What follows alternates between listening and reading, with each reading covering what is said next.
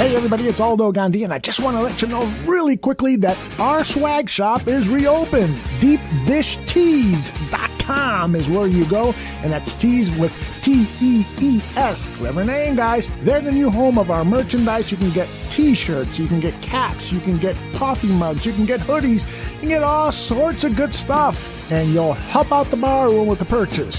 So head over to DeepDishTees.com. Get an in-depth preview of the Chicago Bears' next opponent and John Buffone's passionate rants on Buffone 55 Wednesdays at 7 p.m. Central.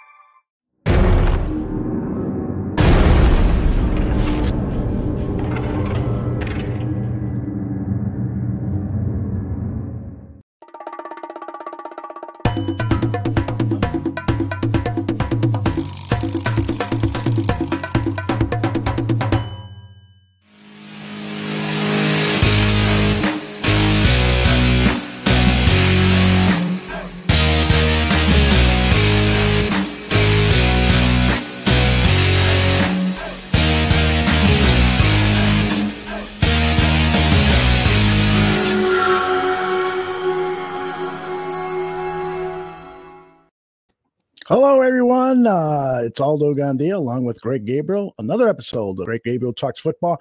And Greg, I tweeted out something about hoping that you would make me feel better about the loss. And what was it that you said to me prior to the show? I'm going to be your goddamn therapist. I'm going to send you a bill. uh, so uh, you know what? It, it's uh, it, you just your presence is making me feel better because I know that you're going to look at this game through eyes that I don't possess. Uh, so you're going to be able to break certain things down and uh, and maybe offer some hope, or maybe the realism is just something I've got to face. So, what you what were your overall thoughts about that disappointing loss to the Green Bay Packers Sunday? Well, yeah, it's disappointing you lost the game. You never want to lose the game.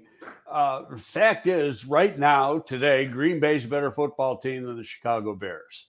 And they've got one of the premier quarterbacks, top two or three quarterbacks in all of football. It's tough to beat those guys. You know, mm-hmm. you, you got to have everything right. Now, saying that, and off the air before we came on, I, I said I, I thought there was a turning point in that game that may have spelled the difference between victory and a loss. And that was the non penalty when Justin Fields threw the interception on, on, the no call for the for the uh, offsides, clearly offsides. I mean, the guy was offsides. He was offsides as much as as Quinn was offsides in that first drive. Mm-hmm. You know, and and maybe even more so. But they've got the ball in um, Green Bay territory. I don't recall what the down and distance was, but I think it was first down. Chances are they at least get three points out of that uh, drive and maybe even seven. Oh, this is the and, wrong play. I apologize. Go ahead. That's all right. So, you know, but it, it, it and it turns into a turnover, which was really almost like a, you know, I don't want to blame Justin Fields on that throw. He thought he had a, you know, he was heaving it and and mm-hmm. he, he thought he had a free play. Everybody in the stadium thought they had a free play. The only guy who didn't think they had a free play was the line judge who didn't throw the damn flag. Um, you know, and and but I think had the Bears gone up ten nothing or mm-hmm. fourteen nothing, they win that game. Mm-hmm. And I honestly believe that. Yeah. I, I'm with you. I, I think I found the play here. Uh, I'll play it and then you can uh, kind of analyze it for us. Um, let's go here and share the screen with this and there. And here we go. It's coming right up here. There it is. Yeah, yeah. He stepped into the neutral zone. It's a, it's mm-hmm. it's uh you know encroachment. Mm-hmm. Yeah, and uh, Coach Nagy said today that um, this uh, because Justin saw the offsides and expected the flag or the neutral zone infraction, he uh, went into the scramble drill, but A Rob didn't, and so that was part of the problem. Right, and and there was one other one with the other interception. There was a, a problem where the receiver was going and where he was throwing the ball. Mm-hmm. Uh, but neither one of those were I'm throwing out the first one. I'm not even counting that as an interception. That one's on the officials, and the Bears will get a letter from the league tomorrow, and it'll say, you know, there's a bad call there. Uh, big deal. I mean, doesn't change the outcome of the game. You know, it, it, it just says, see, we told you so, and that's about it. Uh, but, and the other one, you know, was a heave throw. Um, is what it is. It wasn't a dumb interception Mm-hmm. I'd, I'd, be more upset about a dumb interception. I mean, it's yeah, it's going on his record as two interceptions in a game, like like he made some dumb throws, and that wasn't the case. In fact, he had some damn good throws. Mm-hmm. And go back to to Nagy's uh, presser earlier today, you know, he he uh, talked about some of those uh, some of the throws Justin made, but still, he's far from being perfect. He's far from being the consistent NFL level quarterback that you want. He holds on to the ball too long in, in some cases. That causes some sacks. Um, you know, Nagy tried to absolve him one time, saying, well, yeah, but, you know, that, that holding on to the ball allowed to a 20 yard gain on a scramble later on. And, you know, he just got tripped up on that one play but he did. I mean, I, I, I think he, he's got to learn the top quarterbacks in football get the ball out of their hands real quick. Mm-hmm. It's right. across the board. And he will learn to do that mm-hmm. as, as he gains more experience. Now, you know, you look at some of the comments by by some of the fans, and oh, you got to fire the coaching staff, fire Nagy, he sucks, all this. Well, hey, y'all wanted a rookie quarterback to gain experience to go through this. Now go through it because this is what's going to happen. There are going to be growing you, you, there, there's growing pains. There's going to be ups and downs. And you know what? He's going to play a game down the road this year where he's going to be lights out. And then there's going to be, it could be the week after where he's going to stink. Mm-hmm. And that's just part of the growing pains of having a rookie quarterback. Yep, exactly. And uh, and part of the good stuff regarding Justin Fields, Matt Nagy talked about that. In particular, three plays in that first series that led to a touchdown that, that started with a yeah, second five, six, and seven, if I recall. Right, exactly. That's how re- he referred to them five, six, and seven of that drive. And listen to Matt Nagy and uh, watch the visual of what he's referring to. Those three plays right there for Justin were special.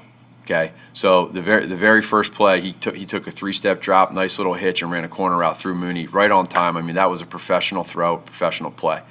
Great play by the line, everybody. The very next play, he comes back and they run a cover two, and it, he hits A Rob in the in the side pocket there down the sideline. Great throw, great catch, great execution. Follows it back up with a good chip protection shot play where the safety's playing kind of tight, cutting a deep cross, and he he goes with the post alert, which is what we teach him and he and all of that happened on time and in rhythm. When you can play quarterback and play on time and in rhythm, you see good things happen, and that that was awesome. Those three plays right there. We got a PI in the end zone. We get the ball at the one. We score a touchdown. Um, we've got uh, four thousand clovers uh, saying, but Nagy wasn't able to groom Trubisky either, and so it, there seems to be some impatience there that uh, the let's see, is this it? Yeah, except Nagy wasn't able to groom Trubisky either, Greg. So what do you say to fans it's, who have that opinion? It's, it's two different players. And, and, and I'll say this, and I'll go back, and I generally watch the um, the NFL Network coverage of the draft because I don't like ESPN, but I recorded the ESPN coverage because Louis Riddick's a friend of mine, and I wanted to hear what he had to say. And mm. and you know, I worked in Philly with Louis, and Matt Nagy was was on the staff.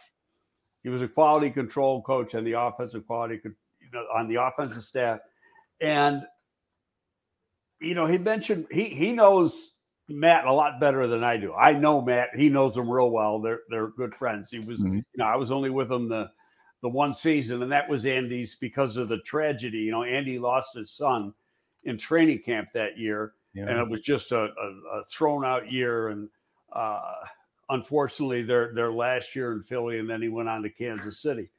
But he said that now now have some history in this. Louis knew exactly what Nagy felt about the quarterbacks in the Trubisky draft and how he had them ranked.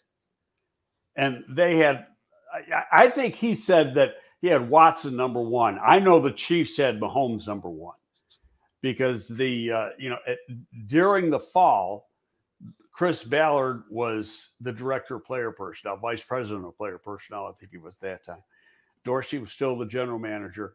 And Chris went to see Mahomes three times, loved him absolutely loved him. And that was his guy. Then he leaves in January to go to the Colts, but his reports are still there and his feelings are still there mm-hmm. because he, he let it well be known. But now Matt might have had Watson ahead of Mahomes.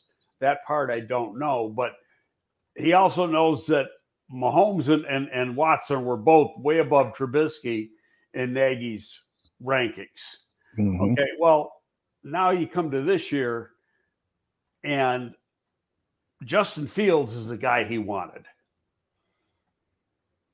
Okay, if, if, if, the Bears had the third pick in the draft, they're taking Justin Fields, mm-hmm. not Trey Lance. Interesting. Okay, I, I can't tell you if they would have taken the, the BYU quarterback.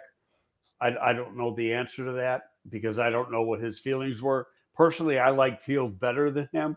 You know, mm-hmm. I, I you look not only are you looking at, at, at some of the throws they make, but they had uh, Fields has the same or better overall athleticism as far as uh, being able to extend plays. I like the release of the BYU uh, BYU quarterback better um, because it's a little tighter release. We've talked about that a thousand times, but you look at the quality of, of competition BYU played versus the quality of competition Justin Fields played. First at, at Georgia, in a rotation, a little less than a rotational role, really, as a true freshman. And then at Ohio State and getting into the college football playoff two years ago, there's no comparison. Mm. You know, he had a play on the big stage uh, where BYU never going to get a shot at that. And uh, so I, I, I think because of you know because of that, if it if it was if if Bears had picked second or third, Field might have been the been the quarterback. Mm-hmm. So, um, a- another good part of the game for Justin Fields was Matt Nagy said that, you know, they went through this kind of slump after that first series. They weren't getting generating any offense. Uh, the, I thought they were moving the ball at that point where they had the, the where we talked about the penalty. Yeah, that is true. They, they were okay. absolutely. And, and then it was after that that it kind of fell off. Right, right. But with the game 17 to 7, I think it was in the third quarter or late in the third quarter, maybe it was the fourth quarter, that the team on the sidelines, Matt Nagy told the players, guys, it's time. We, we've got to do something here to get back into this game. Two scores is what we need. And and Justin Fields led a really excellent drive where right. he had a number of good plays. And here are just some of the, the, the highlights of that drive. He, see, he rolls left and hits a dime to Allen Robinson over the yep, middle. Great, great throw, good read. Super. And then here's another one. I believe this is the play to Cole Kmet over the middle, and you just want to see a lot more of this. Hey, now that, that, that can you go back to the beginning of that? Sure.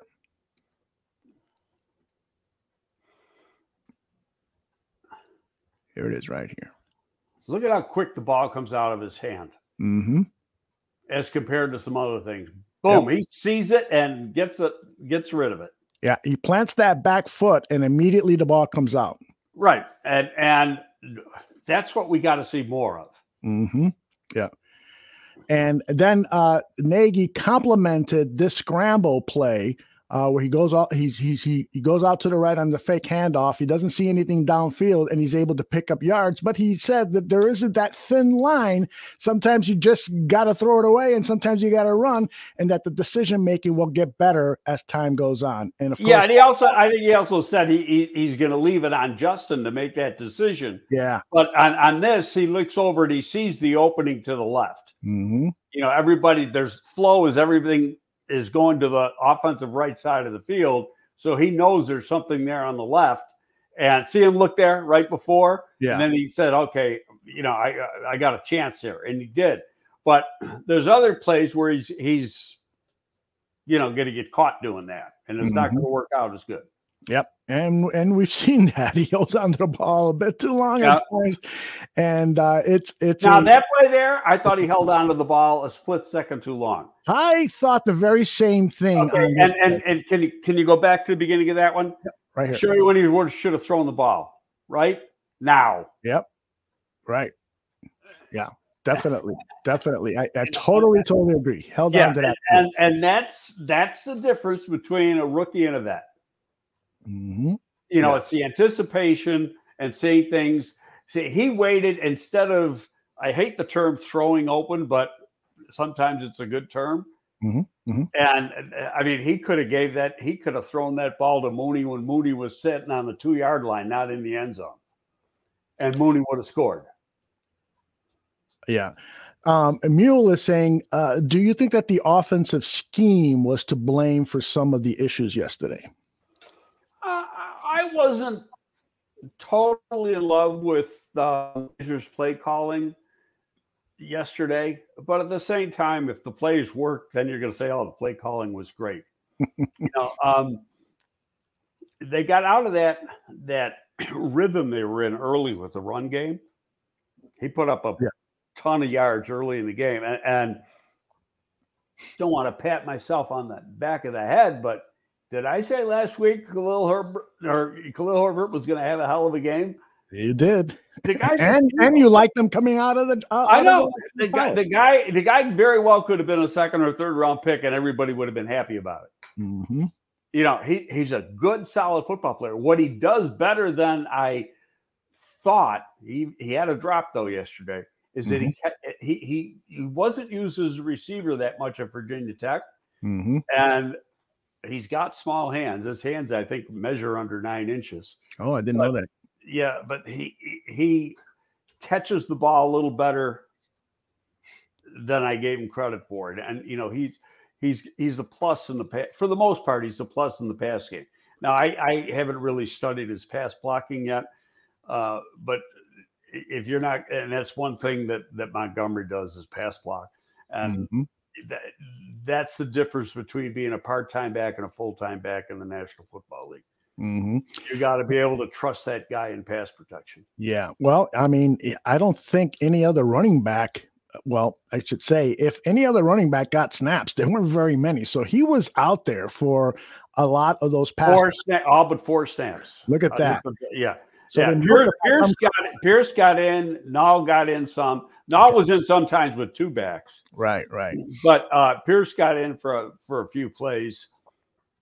But he was in for the most part all but four snaps. hmm So, um, what about the offensive line play yesterday against this Green Bay Packers, who who have an ex- outstanding nose tackle uh, in Kenny Clark? W- were you satisfied with the offensive line play? Yeah, there, there, was a, f- a few breakdowns, but overall, y- uh, you run for as many yards as they did. Mm-hmm. you, you got to be happy. Uh, they gave up some pressures. Don't forget, now you're playing with a backup at right tackle. Mm-hmm. Mm-hmm. I Right. said somebody saying that there was uh, that that Wilkinson was having a bunch of false starts. No, he wasn't. He was getting up. He has an extremely quick reaction to the snap. He was never, you know, false starting in those Mhm. situations. He was right with the snap count. Yeah, I actually believe that he's played as well as Ifedi and, and maybe even better. Uh, so it's going to be interesting when Ifedi gets healthy. He's a little he's a little more athletic, is what he is. Yeah, yeah. Uh, no, but I don't know if he's as, as as physical, and I haven't seen enough to really say that. Ifedi, I you know, you, you can't throw the guy out. I mean, you know, he he might have. They claim he was a weak link on weak link on the Seattle offensive line. He started there for four years and then went to the playoffs. That's right. I mean, you know what? What? What do you want? Mm-hmm. Yeah. Um, they didn't I, want to pay him, is what it got down to, and and, and they exactly. had and they had uh, you know cap problems. Right. That's exactly it. Uh, I agree with Mule here when he says that there were a number of breakdowns by Cody Whitehair. Um, Whitey Whitehair had a had a a few breakdowns, and yeah. and um, yeah, I think Mustipher had a had a few too, and Mustipher is going to have his hands full next week when they when they play um, the Bucs, uh, Tampa Bay.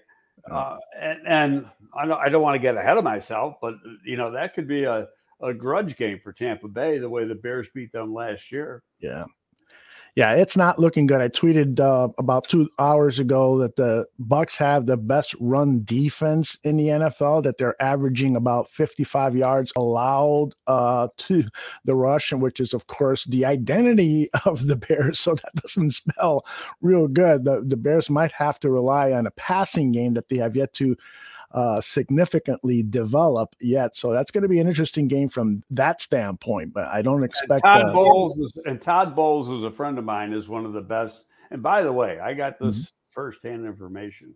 Mm, okay. Todd Bowles people are pushing hard for that Raiders job. Is that right? Yeah. Mm, interesting. Well, you heard uh, it here first. Right. Well, he uh he was the head coach with the New York Jets. Right. Uh, had some, you know, the one loss record wasn't significant, but guys. Yeah, he also had the worst GM in football. yes, exactly. He was dealing with a poor roster. So guys like him, uh, who have shown so much promise as a coordinator after having uh, limited success, if any, as a head coach, I think guys like that deserve a second shot, and the Raiders could be a great uh, spot for him. Yeah, it could. Now, will they go for the, the trend seems to be going after these offensive geniuses, but look at some of the success the defensive guys like you know Staley's had and and with the Chargers, you know the uh, this year so far. So that could bode well for uh, Todd. It's not going to hurt that he's a minority, but you know I, I've known Todd a number of years, and he was in Philly in 2012 when I was there too. He was on that same staff. Mm-hmm. Uh, great guy, very, very smart, really knows how to communicate with his players. Mm-hmm. Yeah, he uh, he's he's an intriguing candidate for any job out there, but uh, the Raiders would seem to be a good fit. Now back to this game Sunday with the Bears and Packers. The defense um, played well, but there was a moment. Not well enough. Yes, exactly. So you know they I, I, was disappointed in the run defense more than anything. You're when you're playing Aaron Rodgers, you're going to give up some big plays. It's going to happen because you're playing Aaron Rodgers, mm-hmm. and his accuracy is just deadly. Uh, and he's got one of the best receivers in the game. And by the way, Greg Olsen did a great job calling that game too. Yeah, I thought so too. I thought so. He's got a good future ahead of him. But now, yeah, don't say that future ahead of him. Of course, the future is ahead of him. Thank you. That is what is called an oxymoron. His best day, yeah, his best days are ahead of him. yeah. Um, the explosive plays is what the Bears allowed uh, to the Packers rushing. Uh, Jones had a 28 yarder. Dillon yep. had that 36 yarder. I mean, he had 11 rushes, 59 yards. You, you eliminate that 36 yarder, he would have had 10 for what 20 something. And no, then no, no, no, question, there was some breakdown in the run game. Mm-hmm. I don't recall if that was after Khalil got hurt. Okay. One of them was before. I don't. He might not have even been in them. Mm-hmm. But he got hurt on that sack, and it was obvious. You know, he grabbed that groin right away. He he gets the sack. He has to make a change of direction, mm-hmm. to sack Rodgers, and then right after Rodgers goes down, he grabs his groin. Mm. Yeah, that uh, that was so uh, disheartening to see, and so my, my he didn't play. He didn't play another down after that. Did not right. And Khalil Mack, uh, according to reporters, and I haven't gone back to look at the tape, but uh, reporters kind of insinuated that his second half was not nearly as strong as his first half. So, what's the injury status with Khalil Mack? And so, I'm starting to wonder: should he get a rest week? Uh, and maybe just hold him out a week it's happened before, and it, it sometimes I think in his first season he was held out for two games, and he came back and played really well the rest of the season. Should the Bears be thinking about something like that? You know, I, it, it really depends on the severity of the injury and what the injury is. They're mm-hmm. very vague with with saying what it is. Mm-hmm. Um, you know, they they Green Bay could have made some adjustments. I got to go back and look at the coaches tape on that to see if they they made any adjustments to block on him. But both Quinn and him got sacks going again in this game. You know, Khalil's got six sacks, Quinn's got five and a half in six games. Those guys are off to a great start. They're doing exactly what we hoped they would do a year ago, mm-hmm. and they're doing it this year. Uh, then, and you know, inside they're getting plays now. Two weeks in a row, ninety-seven is is made a bonehead play where I, you know, and the one yesterday was, in fairness to him, it, it cost the Bears 15, but it shouldn't have because Aaron Rodgers grabbed his face mask, mm-hmm. and then he pushed. Then he pushed Aaron Rodgers. Mm-hmm. Well, what did you say about Aaron Rodgers before we went live, Greg? they protect that son of a bitch more than any. Him and Roger, or him and uh, Brady, Brady, they protect. Yeah. Yeah. It's so frustrating. We'll talk about his comments a little bit later, but you're absolutely right. Mario Edwards has shown a lack of discipline that's concerning because his play is really good. He comes in oh, yeah, and yeah. makes big play no after big play, but you can't be giving them yards with these silly penalties. You got to restrain yourself. And this guy has a history of not being able to contain himself. So that's that's concerning. Got well, they, they got him. I'll tell you, they got him with taunting. Now, how can he be taunting when he's bitching about having his his face mask being held? Because Rodgers, if you see the replay, Rodgers went up and had him just like this. He grabbed it. That's a great point. that that is a great point. Um, a lot of chatter in the chat room regarding the defensive backs and their tackling. We saw Gipson miss another tackle, and then I want to bring up this one play here uh, and have you uh, take a look at it. This is uh, the Packers uh, touchdown in the second quarter, I want to say. And Eddie Jackson, you'll see him here uh, lined up. Let me uh, stop it here. Uh, you, will see the circle that I have of Eddie Jackson there. Right. slow right. to get to the gap. I'll, I'll just. This is a shovel. This is a shovel pass to Lazard, right? Yes, it is. So then Eddie sees it, and just doesn't have the power to push a fellow wide receiver, a fellow uh, specialty player, for lack of a better way of putting it, back into uh, into the backfield. It just to me, it's it's it's. Well, Lazard, and in, in, in, fairness, not not sticking up for Eddie here. Lazard's got about thirty pounds on Jackson. Okay, didn't know that. Okay, but, but uh, yeah, Lazard's about 220, 225. Jackson's about one ninety. Okay. You know, Lazard's Lazard's a big guy. He's about six foot four, six foot five. Um, mm-hmm. you know, watching that play at first, I didn't even realize it was it was Eddie. I thought that was a linebacker, and mm-hmm. I thought a linebacker should stuff him at like the two. Yeah, right. On, on that play. Mm-hmm. Um, but it was a DB and is what it is. So can we forgive Eddie for this, or am I wrong? I mean, no. He he. Hey, he he tried to tackle the play.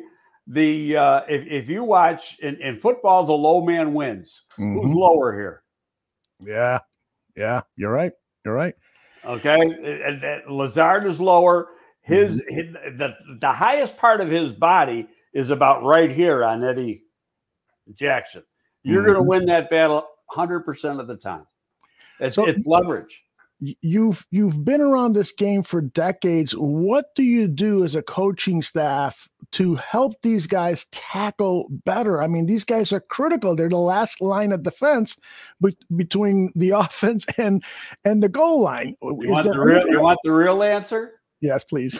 Throw out the fucking CBA and get it back the way it was. Mm-hmm. Have real training camp mm-hmm. where you have hitting in training camp because you don't work on that stuff.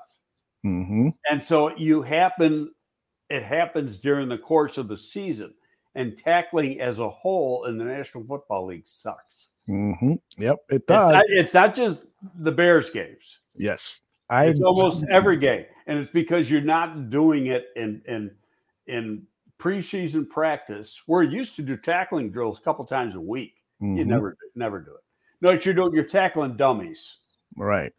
Well, one of the things that though does concern me, and I put put this up on Twitter with a replay of one of his so-called tackles, is that he is trying to go for the ball so much that the ball carrier is carrying Eddie Jackson for five, no, seven I, yards. I, I, agree with it. You, you, you're trying to create a turnover, and it, it, if you got two people on the play, you can do that because one guy can bring the guy down, and then the other guy is trying to make the strip Mm-hmm. But if it's one on one, you gotta you gotta get the guy down.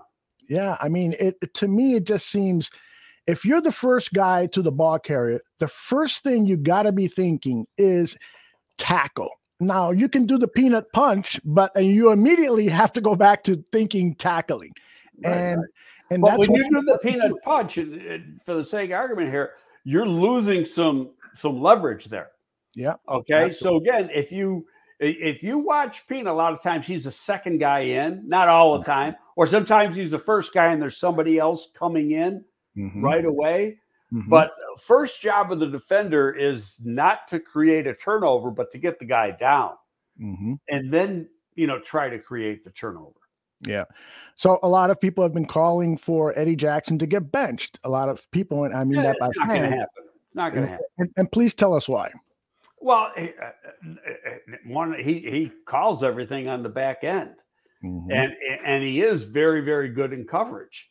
He's had I think one breakdown, one big breakdown during the course of the season, and they all had some breakdowns early. Overall, I'm not that disappointed in the secondary's play, except the tackling's got to get better. Mm-hmm. Uh, but but you know, people thought that the corner play was going to be a weakness corner play hasn't been a weakness this been year. Really good. No, the corner play has been good. Yeah. And um, now they never said anything why, uh, as to why. He had a different nickel in there yesterday. Mm-hmm. Yeah, that was interesting. Christian over uh, Shelley, who had a pretty decent game the last uh, last week. Well, it was the kid from Central Michigan. I don't have the roster in front of me okay. was playing was playing the nickelback. Mar- not, isn't not, it Mar- not Marquis Christian? No, that was not Marquis Christian. Kid from Central. Oh, um, yeah, I'll, I'll, I'll find it. Go ahead. I'll get it. Wait a minute. Let me look here. Why do you think that happened? Um, uh, you know, it might have been the size of the Green Bay receivers, for all I know. Okay. Yeah. Well, yeah, you've been sounding the alarm on Duke Shelley's size for some time now, so I can definitely see that. Um, uh, Xavier Crawford. Yeah. Yeah, he had he had uh, three tackles, two solos, mm-hmm. one assist.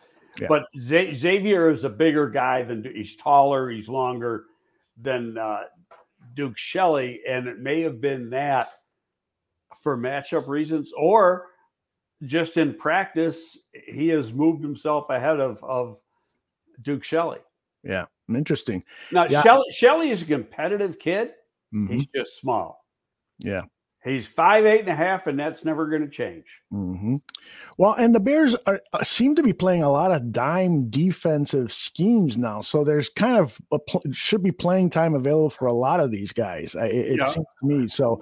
Um, that's one of the things that Sean Desai is doing much more than Chuck Pagano. But you've you've been very very complimentary of Desai's defensive coordinator work. Why don't you tell our followers why? Well, I, I just like it's going back to when Vic was here. A lot of things are very, very similar. And he was a big disciple of Vic's. That's where he basically learned the game. not a whole lot different than than Staley did with the Rams last year. Very, very similar. And you know, and where'd Staley learn? Same place, right here under under Vic. They're all on the same staff.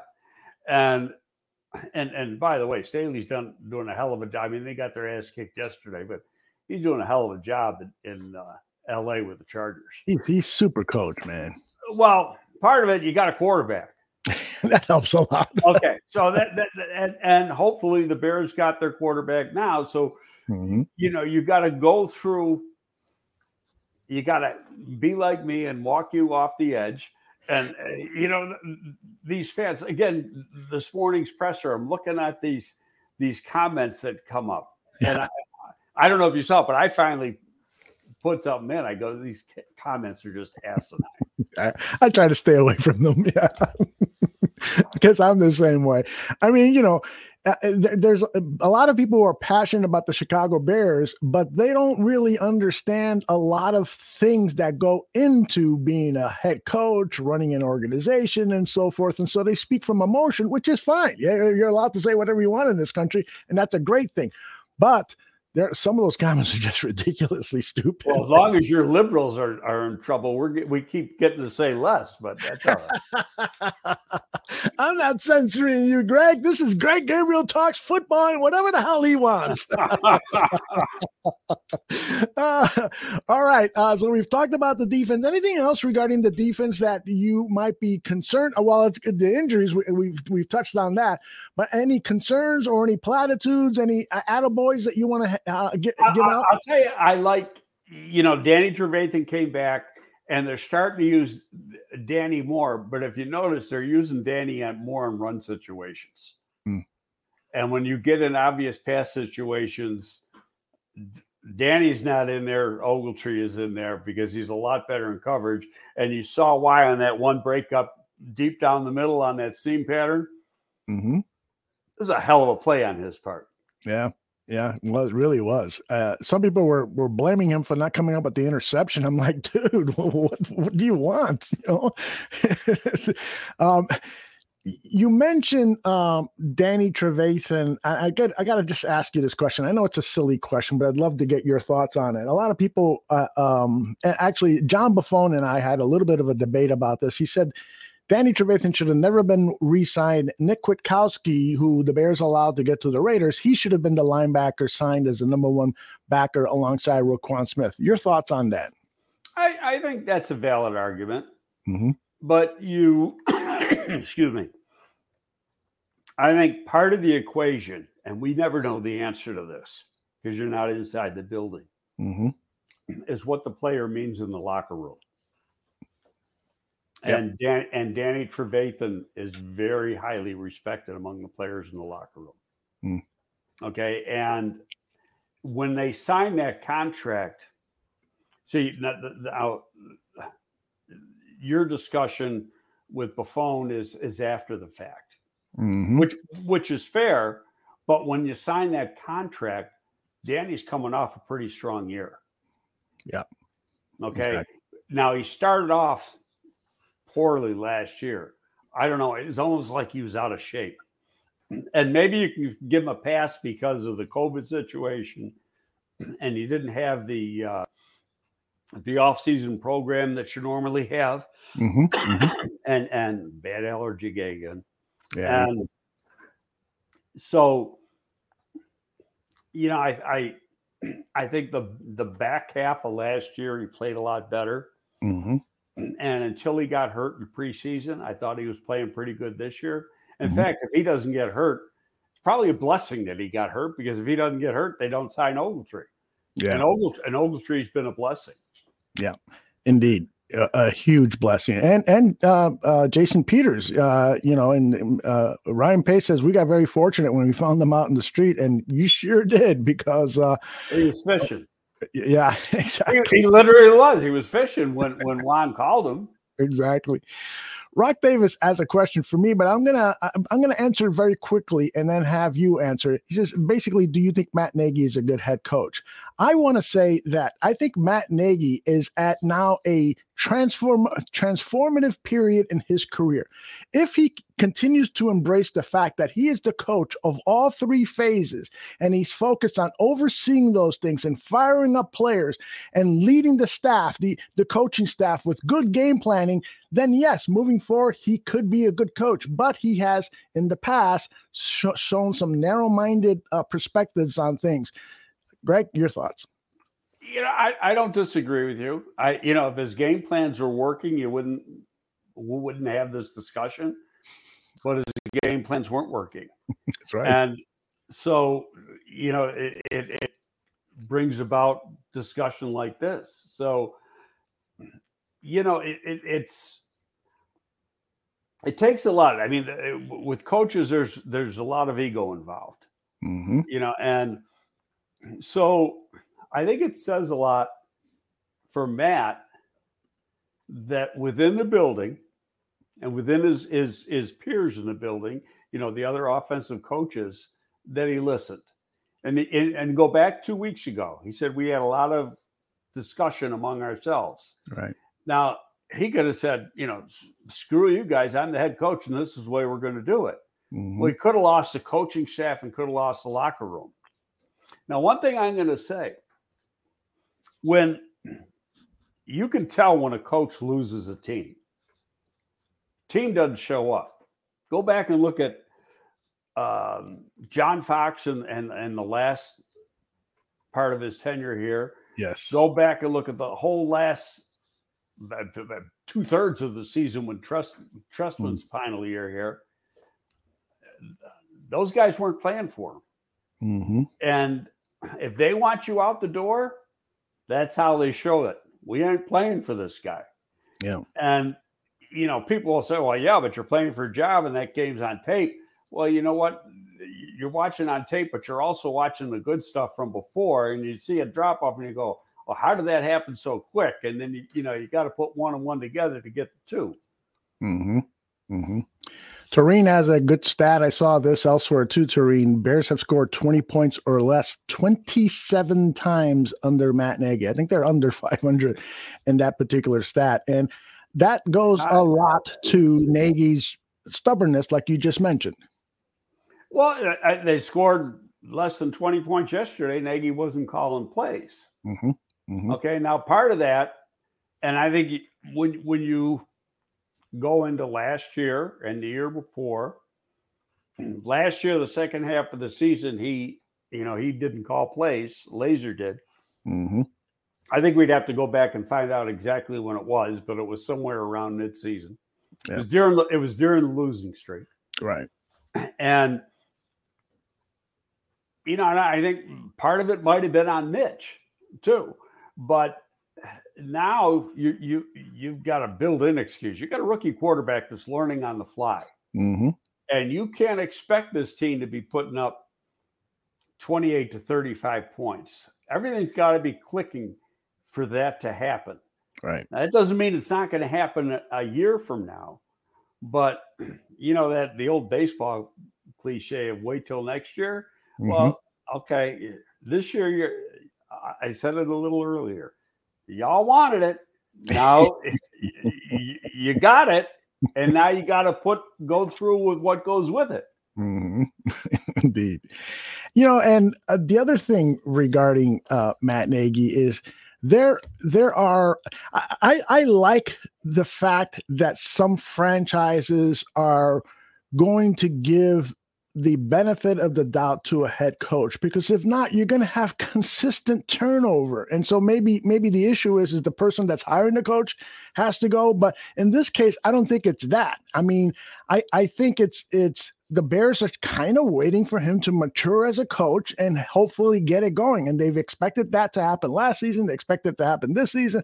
And it's just been slow in happening. I remember my brother saying i hate lovie smith. They should fire lovie smith. And i told him be careful because you don't know who is going to replace Lovie Smith. And history proved that be, the be careful what you wish for. exactly. Lovey got fired after a 10 and 6 season. That was absolutely absurd. Unbelievable. Uh, and one, you know why? We, because he was Phil Emery was told he could pick his own coach in another year. Yeah. So regardless of what happened. Yeah. Which is stupid to do. You yes. You bring in a new GM, you tell him the keys are yours. Just keep the place clean and and win us some football games. I'm not, okay, I'll, I'll give you a perfect example because Jerry Angelo was told the same thing, but Jerry wasn't hired till June. Uh, okay. Okay. Jerry was hired like June 12th. Yeah, that's a different story. Okay. And I was hired like June 13th. So, I mean, you know, it was like the day after Jerry was. Mm-hmm. And Jerry was said, you know, Dick's the coach this year. Mm-hmm. Now, we went into that year thinking that could be making a change. But how we won, we won the, and then it was the NFC Central. Mm-hmm. I got the game ball for it up over here somewhere. Um, and now it's the NFC North. But the what are you going to do? Fire him after winning the the NFC Central? No, you mm. can't. Yeah, I'm I'm with you on that. Um, prior to uh, prior to the show uh, going live, you said the very almost exactly the same thing as Matthew Focchisi says here Anyone bring up why I still own you wasn't taunting? Of course he said, I not I, not we. Go ahead, Greg. Tell us why that's not taunting. Probably, probably because it was directed at fans instead of a player. Mm-hmm. But if anything was taunting, that was taunting. Yeah. Oh my goodness. I mean, except that you know they left out the one part. He said, "I fucking own you." Yeah, exactly. I mean, and and the cameras caught it. I think they. And then how about this? Oh, I, I blacked out. I don't remember saying it. Yes, and, and he's oh, laughing, okay. And he's yeah. laughing as he says that. So he's clearly right. sticking it to Chicago fans. And I don't care if a female fan or a male fan or a, a, an animal is giving him flipping him the bird that kind of behavior is not representative of what the NFL wants. I mean, it's even worse that he's saying that to a female fan. He should be fined for that. He should be well, fined. You know, he's not going to. It's Aaron Rodgers. Yeah. But what it's going to do, and, you know, mark it down, it's going to, for the return game later in the season, rile up some players on the defense so when he does get sacked, you might hear a "I own you, bitch" in his face. You know when when, when they're sacking him, uh, and when he's playing somewhere else. Because you know one thing, he isn't playing in, in Green Bay next year. Mm-hmm. So th- this is the swan song with Aaron Rodgers in Green Bay, and then there's going to be a, you know a new sheriff in town. Detroit, how about this? Uh, you know, just change the subject a little bit. Sure. Um, Detroit coach is already saying, well, we need a little bit more out of out of Goff." Yeah. Well, why do you think the Rams got rid of him? Exactly. He's soft. Yeah. He's not a tough player. Yep. Under adversity, he he turns into I don't know spaghetti or whatever, whatever is soft, uh, cotton or what have you. Smack, smack that guy in the face a couple times in his history. Yep. Tony Brown wants me to ask you Do you think that Matt Nagy comes up with a script of, say, 20 plays and that Lazor then calls those plays? You know, the old Bill no. Walsh style of thinking you script the first 15 oh, plays. They, yeah, no, th- th- there's a script, but I don't think those are Nagy script. Those are the staff script. Mm-hmm. They all work together to come up with that script. Yes, yes. Yeah. I and mean, and th- there, there can be deviation on that script depending on down and distance. Right. Okay. Yeah. I've always wondered that, uh, Greg, because I'm a big fan of the Bill Walsh scripted plays and his offensive philosophy and so forth. And I always wonder, well, what happens if on the script you're calling for a run play and it's third down and 10? Um, so there are variations of that. Right. But now, also, do you know why they have that script? No. It, it's really to see you, you want to throw certain things at the defense to find out their reaction early in the game. Mm-hmm. And just about every NFL team does it that way. Am I right or wrong? Yeah, I mean, you want to you, you want to throw a situation out and see exactly how they're defending it, so that you you know you can either throw that play out or keep coming back to it or use a variation of that play mm. later on. Because if stuff works early, they got they got to make adjustments Mhm. if it works, and and you know vice versa. So that there is there's craziness to all that why it's being done. Yeah. All right. I wanted to talk about uh, just kind of do a, a quick um, segment here on your thoughts on some of the NFL teams, like for instance the Tampa Bay Bucs, who are five and one. They are three and zero at home. This team has everything needed. I'm guessing. I'm I'm, I'm asking uh, to win another Super Bowl. Right now, the way they're playing, yes, but uh, you know they uh, just like last year, they have some down games.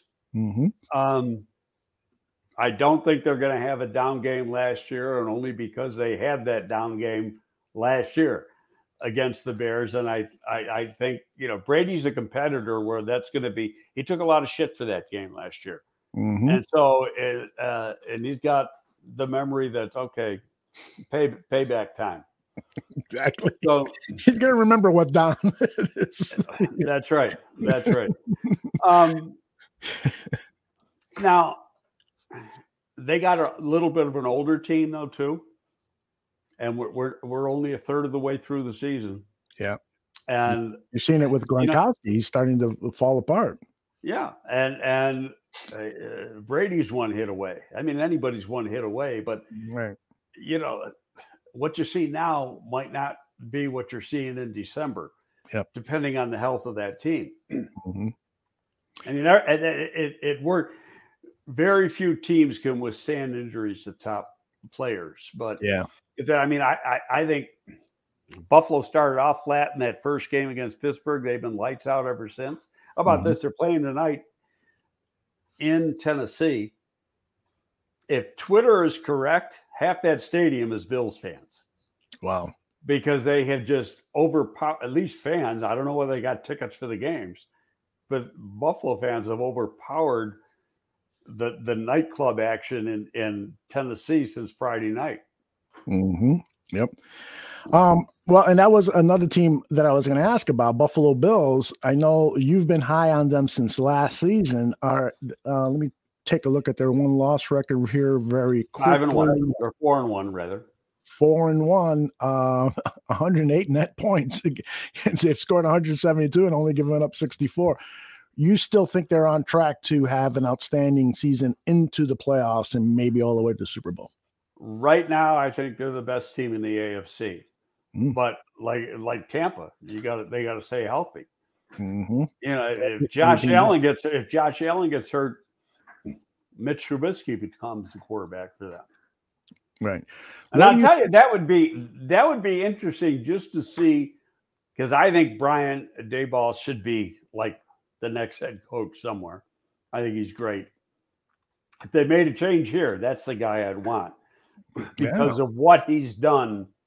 excuse me, With the quarterback. what he's done with Josh Allen. Yeah, Mhm. he's a remarkable offensive mind. Yeah. Do you know anything about um his um uh, abilities? He's never had he's never been a head coach anywhere, correct? No, he's been a coordinator in college, and, and, and he's got he's worked for some good people. Mhm. He's worked at New England under Saban, Mhm. but after he left there, he went to Alabama. Now he's up here. You know, the guys he, he's had some diversity in his. Yeah. So does it give you pause at all to hire somebody, you know, who has that resume where they have never led an entire football team?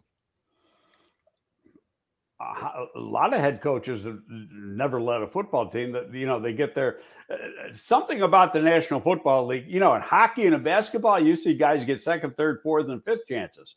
You don't you seldom see that in football. Yeah, you know you're trying to go with the hot guy but but brian's resume and i know the buffalo fans would hate it. First of all you know he's a buffalo guy. Mhm. he went to um, here's an interesting little stat. He went to st francis high school along with bill polian's kid who was a you know executive in the national football league along with uh, tom telesco who's the gm uh, with the chargers and about three other people that are all in the league and actually all, most of them are in the league because of one person bill polian because they Mhm. were friends with polian's kids and polian got them all in the league Interesting. All right. You say there the Bills are the best team in the AFC. A close second then has to be the Ravens, right? Ravens are are tough. And and, yep. and two quarterbacks who I never thought would be as good in the NFL as they were like good college quarterbacks are Josh Allen and, and Lamar Jackson.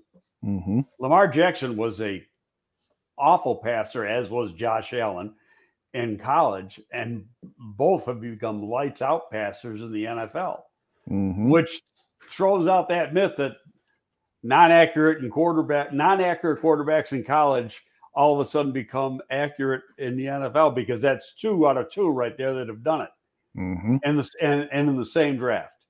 Yeah. Um, I agree with you. I, I, used to I used to think the same thing. I, I started to believe that way that uh, after the Bears drafted Cade McNown. I said this guy was not that accurate in college. Why would the Bears draft him? And he was terrible at Chicago with his accuracy. So asshole uh, too, but yeah, I've heard that about Cade McNown. I I never worked with him. I've just been told. okay. Um, another team I'd love to get your thoughts on. You and you you brought them up a little earlier. The Chargers, uh, a tough loss for them yesterday. It seemed like everything went wrong, but nonetheless, that's a four and two team. Does it worry you that their net points is just it's minus two now after that big loss to the Ravens. But does anything about this Chargers team worry you, or you just think that this is a, a they don't have they don't have enough guys yet. Yeah, they're, they're, they're climbing the mountain. Yeah, but they got the key ingredient. They got the quarterback. Mm. And they got the quarterback on a rookie contract for a few more years. So now they they should, you know, they can go out and get some other players, get the supporting cast, and they're gonna, you know, they're they're they're gonna give Kansas City's except for Mahomes, Kansas City's starting to get old, and and they're showing it. Yeah, yeah, and you know, they very they won yesterday, but they very easily could have lost. They had a terrible and, first half. Yeah. Yeah, yeah. And you know, so we might have already seen the best, even though they got Mahomes, we might have seen the best of of KC. The only thing is you get them in a in a game where like a one game playoff game, well, they can be lights out too because of Andy Reid. But their overall personnel just hasn't been what it, has been like in, in, the past and Andy's other years at, at, Kansas City. Total revamping of the offensive line and the defenses, you know, just starting to get a little bit older. Mm. Last team I want you to comment on, please, is the Arizona Cardinals, who are six and zero, oh, and just to me, my untrained eyes look like a dynamite football team. You know, I haven't watched them for more than five minutes. Mm-hmm. I don't like that team, so I don't want to watch them. Um, Why don't you like them? Um, is the follow up question.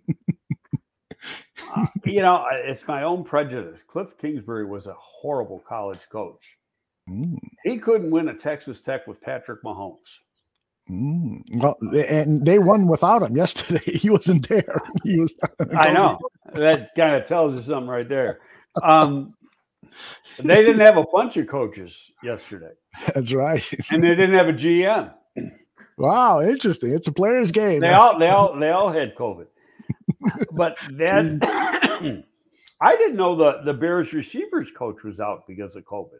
Yeah, Mike Furrey. Yes. Yeah, I, I didn't realize that until listening to the uh, press conference this morning. Yeah, he uh it was I think it was announced on Friday. You you lose a lot of news on Friday. People are getting ready for the weekend. Right. Um all right, I want to get back to the Bears regarding a topic that I think you can help me um, understand better. Robert Quinn's contract was renegotiated so now that, that to free up about uh, eight million dollars in cash. I don't know if it was that much. It gave it gave him about three and a half million more Okay, maybe it was three and a half million because they they were down to a cap space of eight hundred thousand. So now Ooh. about three or four million, whatever it is, is now yeah. being deferred into the future, and the Bears have like thirty some million dollars in contracts that have been deferred.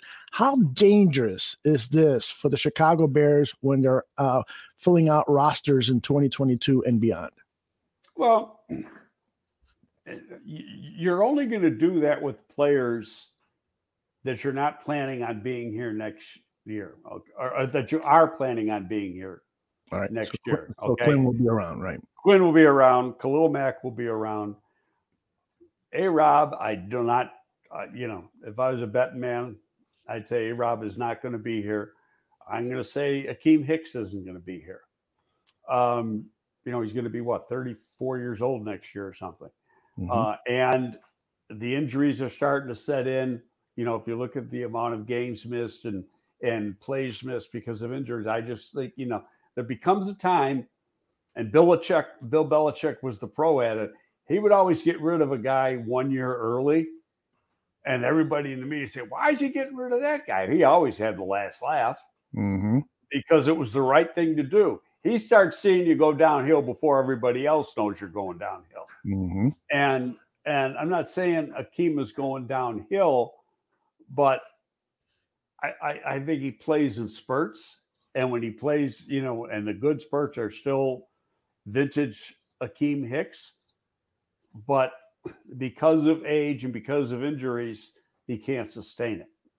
Mhm. And then when you throw in the salary, now if you can get him at a bargain basement price, he's I want to be here. Okay, well, yeah, of course. But his contract's up. So that's why, you know, and Drew Rosenhaus is going to be looking for him to try to hit a home run again. I I I don't even see him hitting a home run, to tell you the truth. Hmm. But uh if you can get him at a reasonable price, then he'll be here. But I you know, it's got to be less than than what you're paying him now. Um one of either Foles or Andy Dalton will not be here next year. I don't know which, you know, both contracts are, are pretty much up. Uh, Dalton's for sure. I'm not exactly sure how, how Foles' contract works, but, you know, Dalton's only got a one year contract. He's going to want to be able to, he is the ideal backup, mm-hmm. but he's going to want to be able to compete for a starting job. Now, if that's not offered to him, then he may come back. Um, you know, it, it depends what his relationships, and then you know, we all. I'm I'm going to assume that Matt Nagy is going to be the coach next year. But if Matt Nagy's not the coach, that's going to change things too. Because if he's not the coach, then you're probably going to have a different general manager too. hmm Well, and the final question is given the cap situation with this team, making great draft picks and uh, finding uh, quality undrafted free agents is imperative. What is going on in scouting rooms like at Halas Hall? You know, they don't have a first round draft pick, but what what are they doing to ensure that they can replenish the pipeline with players that they're going to lose or in positions that definitely need an upgrade? Well, the Rams haven't had a first round pick in like since the turn of the century. I don't think. I mean, uh, Bears haven't had one in a few years. Well, this year they did, but they gave away again next year's. But it's last year they they had two second round picks, and I thought they hit really well with the two second round picks between Cole Kmet and you haven't begun to see, you're starting to see what Cole Kmet can be. Cole Mhm. Kmet is going to be a force in this league. Part of it's going to be that you got to have Justin Fields have some experience now Mhm. but but he's he's going to be a force in this league. Jaylon Johnson's is going to be a force in this league. So those were good picks, but you're not doing anything now other than grading players. Okay. Okay, and then and it's still too early to even get into your cross checks. hmm So you got your your your area scouts are grading players. Your over the top people are are grading the players. It's not until after the season we would bring in just to use the formula we used. We would bring in the scouts in December for a home game. So it'd either be the first or second week of December, whenever there was a home game. Okay. Uh, they'd come in on a Saturday night. We'd all go out, go to the game on Sunday, meet Monday, Tuesday, Wednesday, Thursday. They'd go home, and we'd start. And and it's not putting the board together; it's really the first cut. What I call the first cut down. Okay. Okay, because you're starting off. with What you got well over a thousand names. hmm Okay, Mhm. well, you're not going to work going forward. That you get into the the first of the year, you're not working with a thousand names. Half of those names you don't want. Yeah, it's impossible know. to to handle that workload right. too. I mean, right. So you you start eliminating people, mm-hmm. and you know you're touching on every one of the. In four days, you can touch on every one of those thousand people, and you know we would unless there was a disagreement with Jerry or myself and and Jerry or myself and, and the area scout, mm-hmm. we would pretty much rely on the area scout to we use two terms keep the guy alive put him to sleep and um, he said put him to sleep we put him to sleep now you know it's not like you're giving him an od of barbiturates or something when you put him to sleep you can he he can uh, rise from the dead if he does something in you know in the postseason or sure. all-star game but yeah tentatively speaking, he's he's done. Mm-hmm. We, we, slap a final grade on him, and a lot of times it's guys that just don't fit what you're doing. Mm-hmm. Yes, okay? or uh, right. bad injury problems in the past. You don't mm-hmm. want to deal with that, or bad character problems. Okay. One last question, I promise. um, so at at a certain point in the season or whenever, does the team project needs further down the road and say we're probably not going to resign X player, so in 2023 we're going to have a need at X position, and so they kind of keep that in mind when evaluating players. Yep. Yeah, I thought that that had to be sort of the case. But I mean, that, but that could be the case with veteran free agency too. Okay. Yeah. Okay. Because now, when you're looking at free agency, you're looking at the strengths and weaknesses of both both pools. So the draft. Okay. So now the the Bears got the draft. They know they don't have a number one. Mm-hmm. Okay, but they they do have some extra picks down the road, and they do have a number two. So they got to look at the depth of the draft. Okay, we can we can throw out chances are where they're going to be picking in the second round, they might get a guy they have rated as a first round pick. And who knows what's going to happen with uh, Teven Jenkins going forward. You know, going back to last week, um, Nagy said one thing that was nobody really caught on to. I did right away. Well, these guys are all day to day right now. Did you did you catch that at all? Yep. You know, absolutely. he was talking about Borom and and okay, nobody knows exactly. They've never said exactly what kind of surgery mm-hmm. Teven Jenkins had on his back.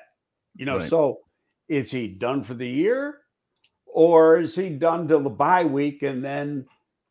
You know, he's only on IR for three weeks. So three weeks, you know, anytime after three weeks, you can bring him back, and you can practice him for three weeks before you have to bring them up, and then you got to make a decision. You either got to bring them up to the active roster or put them back down on IR. And if you put him back down on IR, he's done practicing, mm-hmm. you know, for the year. So that you know, those two guys could both. Borom will be back. Um, we'll have to see about Jenkins. But Jenkins, if if for some reason he doesn't come back this year, mm-hmm that's like having another high pick next year. Yeah, exactly. Well, okay. and and and hopefully it, it won't be a miss at that position. No, I I I I, I love this tape. Yeah, you do. You do. I you, so I, you, I'm, I'm not worried about that. You know, shit happens. Yeah. Okay. He had. uh It's not the first guy it's going to happen to, him. sure, sure as hell not going to be the the last guy. But to get back what I was saying, you're looking at, at both different pools and you're looking at the strengths and weaknesses of each pool. Well, we got to take care of these needs. Mm-hmm. Where can we do them? And and and when you're looking at the free agent pool, say, okay, I got to get a corner. Well, okay, if you want a number one or number two corner right away, you know you've got to spend some money. Yeah. Okay, right. you want a number one left tackle, you're going to spend some, even a right tackle now. You're going to spend some money. Mm-hmm. Okay, so the hope is that you can get those guys in the draft and develop them because then you're not having to spend that money for at least four years.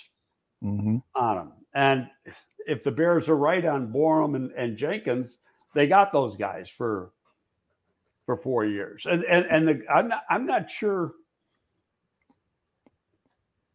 I know the collective bargaining agreement fairly well, but there's always little things that I'm missing. If Jenkins doesn't play this year, next year might, for all intents and purposes, be his first year again. He'll be listed. He'll be listed as a first year player, and then I don't know if his if it's a repeat. Uh, but because he, he never participated in even one day of training camp. That is fascinating. That would really help the Bears cap situation immensely if they can get that. but that, but. I could be totally totally wrong on that one because that's in that dark area, right. You know. Um, but it could extend his contract out actually another year. Mhm. Um, so they they could, and that could be a reason if you feel pretty good about Jason Peters getting you out of the year, Mhm. then you could say, let's just Right. put him on exactly. pause, and then you know we still got him four more years before we got to pay him. hmm That is a great, great point. And let's hope Mr. Peters can finish out the season and play at the level that he's been playing at the very least. I am frankly shocked at how well he has played uh, over the last few weeks. I expect. But all the guys been to the Pro Bowl nine times. I know. I mean, he's a stud. He's a pancake stud too. I mean, I love the way. and and you know everybody sings uh, the uh, the Rams tackles praises. He's two months older than than our guy. Whit, Whitworth. Yeah. Yeah, yeah. I was going to say Whitmore. Whitworth is, is is actually two months older than Wow. Jason. There you go. And he's somebody that was thinking about retiring too, but decided to Yeah, come about five years ago. You know what? Uh, you, you never retire when that money's there, and you you know you know I don't.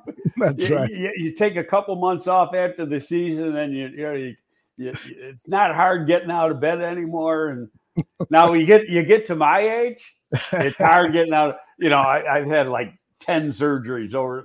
You know, every day's a bitch getting out. Yeah, well, tell us how much you're, li- how many weights, uh, uh, what's, what are you deadlifting and all that stuff? No. I'm Tell us. I. I'm just under 300 on the bench right now, and I'll say, and I'm, how many 70 year olds can do that? not this 70 year old, not even this 63 year old. What are you, 63? I am 63 and feel like I'm 83. Well, you get you you can get Social Security. yeah, I, I'm going to need it.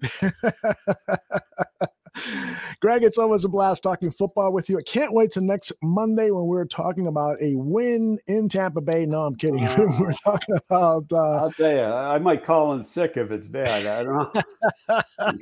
Well, and that's that's what I'm worried of that it could be another embarrassing uh, defeat. If they're going to lose, hopefully they walk away with mo- more progression from the quarterback position and other areas. Um, at this point, you know, I'll take a moral victory, uh, but uh, I don't want to have my heart stabbed over and over again by. It's a road game too. If there was, Yeah. yeah, I, I think that was one of the things I. It was a winnable game yesterday. Mhm.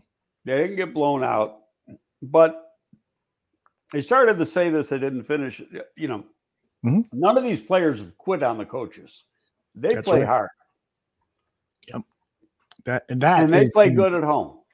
Yep. You know, so it, it, it's. I know fans don't want to be patient. They want Justin Fields to be an MVP right now, and it's just not going to happen. I think you uh, don't you have two words for fans who are saying trade uh, Justin Fields, and don't those two words start with F and U and Y? I haven't seen that. Are there people that, that are saying that now? Oh my gosh! Yesterday was unbelievable the amount of uh, tweets, and even some people in the chat room were like, "Trade Justin Fields." Somebody even said, "Trade Justin Fields for Mitch Trubisky." It's like, come on, you got to be kidding me! You know, uh, they- want they want Aaron Rodgers. Aaron Rodgers didn't play for three years. Mm-hmm.